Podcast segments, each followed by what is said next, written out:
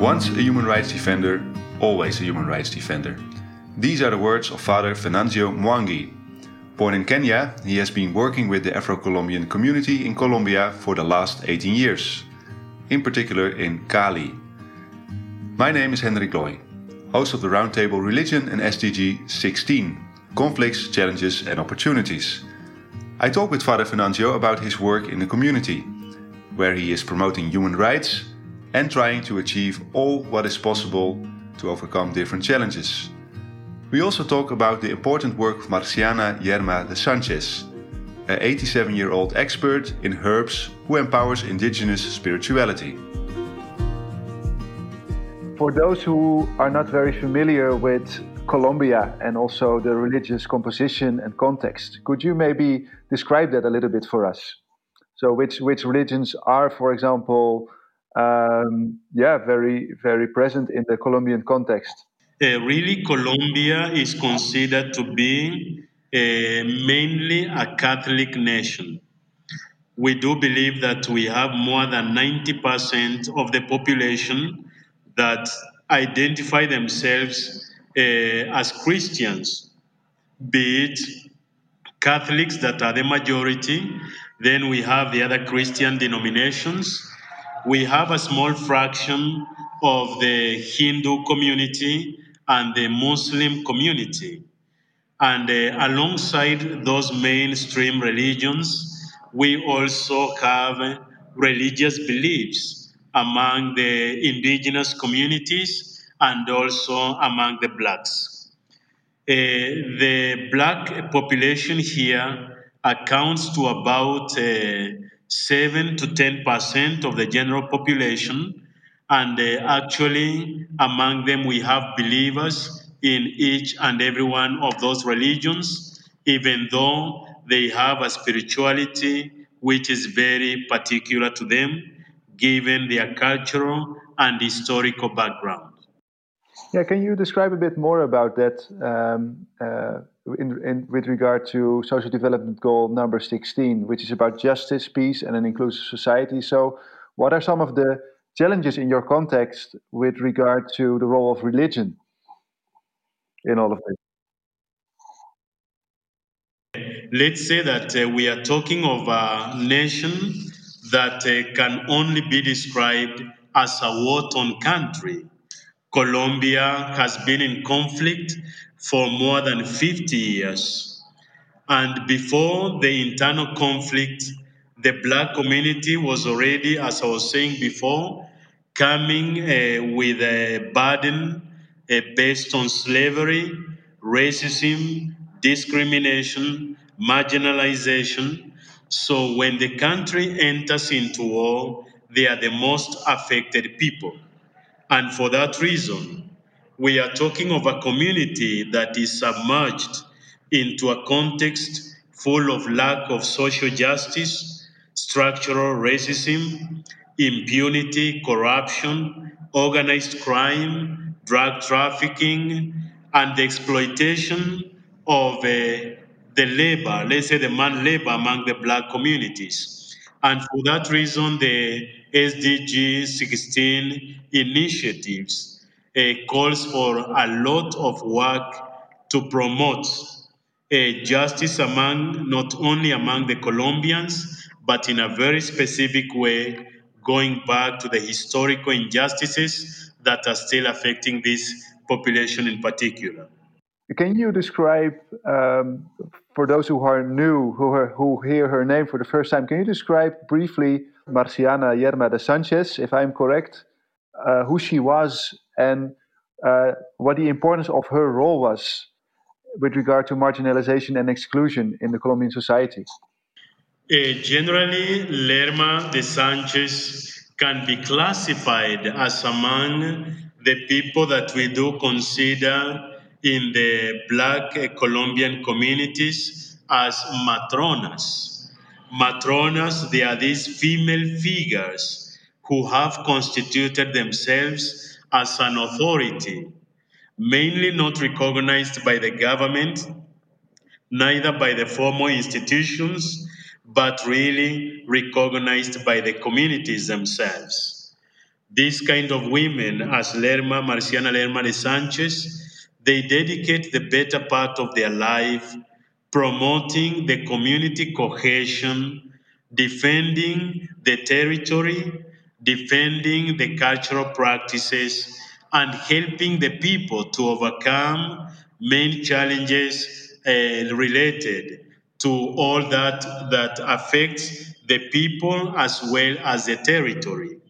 And the main work that she has been doing herself is to promote the traditional medicine and kind of therapies that help the people to overcome all kind of crises, not only as a medicinal practice, but also spiritual. Let us remember that among us as Black communities here, we are so much attached to life and to the territory.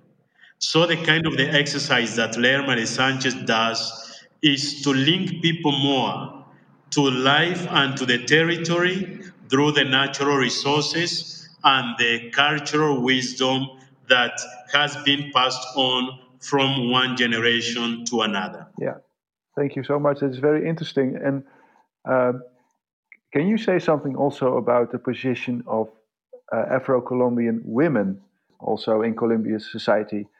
Uh, because she she was a she was a woman. Did that also play a role somehow?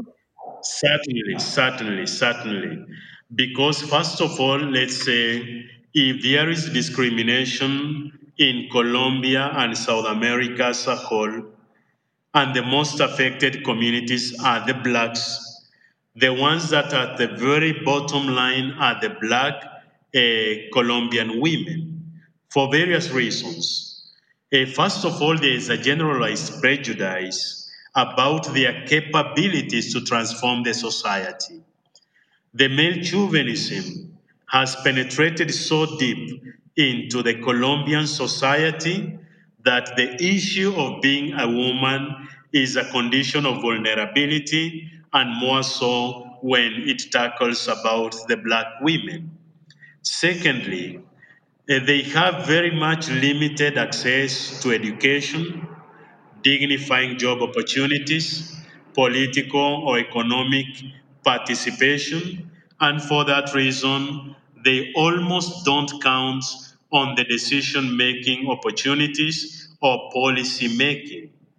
And as a result, we have many, many of the Afro Colombian women. And when I talk of many, I refer to children, adolescents, youth, adult women that are still considered to be related exclusively to house duties or domestic duties, and most of them working outside their families. Vinculated also to very low profile jobs and even prostitution and the entertainment industry because in most of the areas they are still considered to be kind of sexual objects. And for that reason, what uh, women like uh, uh, Marciana uh, has been doing is to try and overcome these challenges, first of all, by conquering power in the family, in the nuclear family.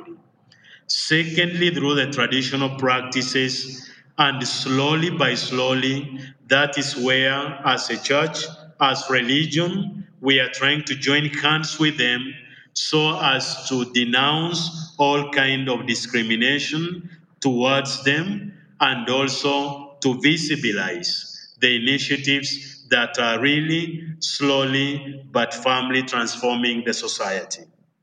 To what extent have other women in the Afro Colombian society been inspired by her work? Uh, to begin with, let's say that uh, such women they become a model. They become a model, and uh, the kind of uh, the social, cultural organizations that we have had among the Black communities, not only here in Cali but also in Colombia, they still refer to these kind of women as models. Secondly, they are trying to offer an alternative in a suffocated environment whereby the modernity policies uh, and the globalization are trying to absorb any kind of specific process of self identification. So, whatever she's doing has been a reference not only to the social leaders but also to the uh, academic institutions, especially among the children and the youth. Right. Um, so, what I hear you say is that there are or were policies in place that could potentially stimulate and, and foster more a more pluralistic and tolerant society, but are not being implemented, and that that women like her um, are kind of a reminder for for these institutions to to pick this up and to implement such such policies. So, can, can you maybe give a few examples of the type of policies that uh, are already in place but are not being implemented at the moment? Uh, really, thinking on this question, I do believe that uh, however much we may have policies, a Colombian context, I do believe, if we were really to implement the national constitution as it is elaborated, with very big provisions to assure equality among all the people and to promote especially the most vulnerable. I think the mother of all policies is the national constitution. Then certainly we have the gender equality policy that has been adopted by the national government, but little is being done to implement it, as well as the policy against racial gender discrimination. Uh, so, to begin with, that is one of the main policies that, if they were to be implemented as by the law, that would mean a great change to the whole society. Secondly, a very particular case in Colombian context. If only we were to implement the peace deal that was signed back in 2016, whereby beyond the armed conflict, they were put on table themes that have to do with social equalities. I do believe that is another scenario whereby the implementation of the peace deal would favor not only the black, the indigenous community, but also women, children, and all the people who are under these kind of vulnerable conditions.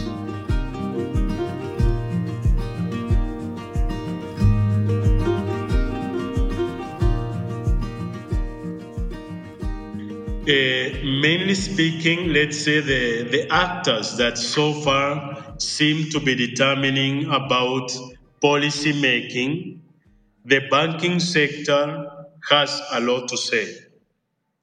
The political class and also the local and international investors.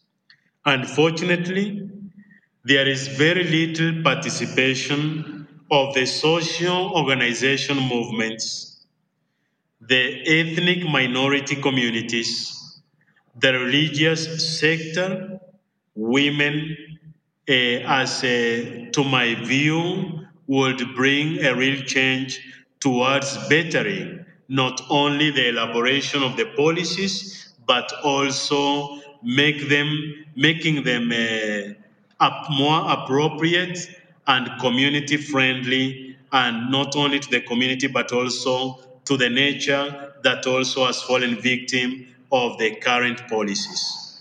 Clear. So uh, the banking sector uh, is influencing politics. Um, the international investment society is also playing a big role in this, and they decide whether or not also existing policy is being implemented.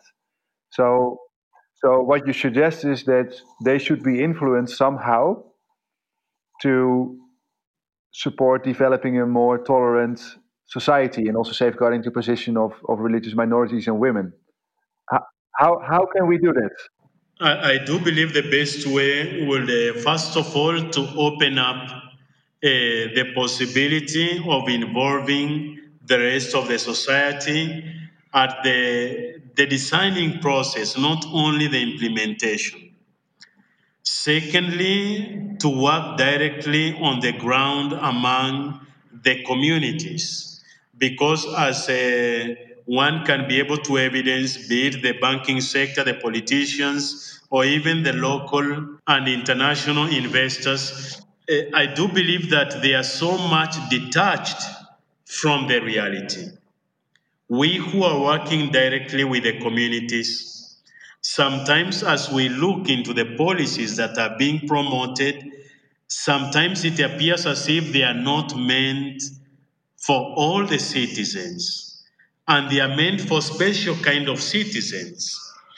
For example, during this the pandemic period, promoting education online and all what has to do with access to internet and all that, it doesn't make any sense among the communities in the Pacific region where we hardly have connection to electricity.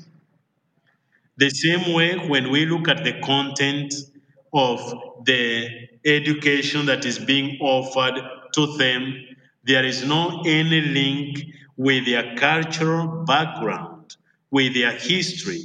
So we are preparing and we are promoting policies mainly imported from a point of view that is connected to the rest of, of the world, but not necessarily connected to the ground.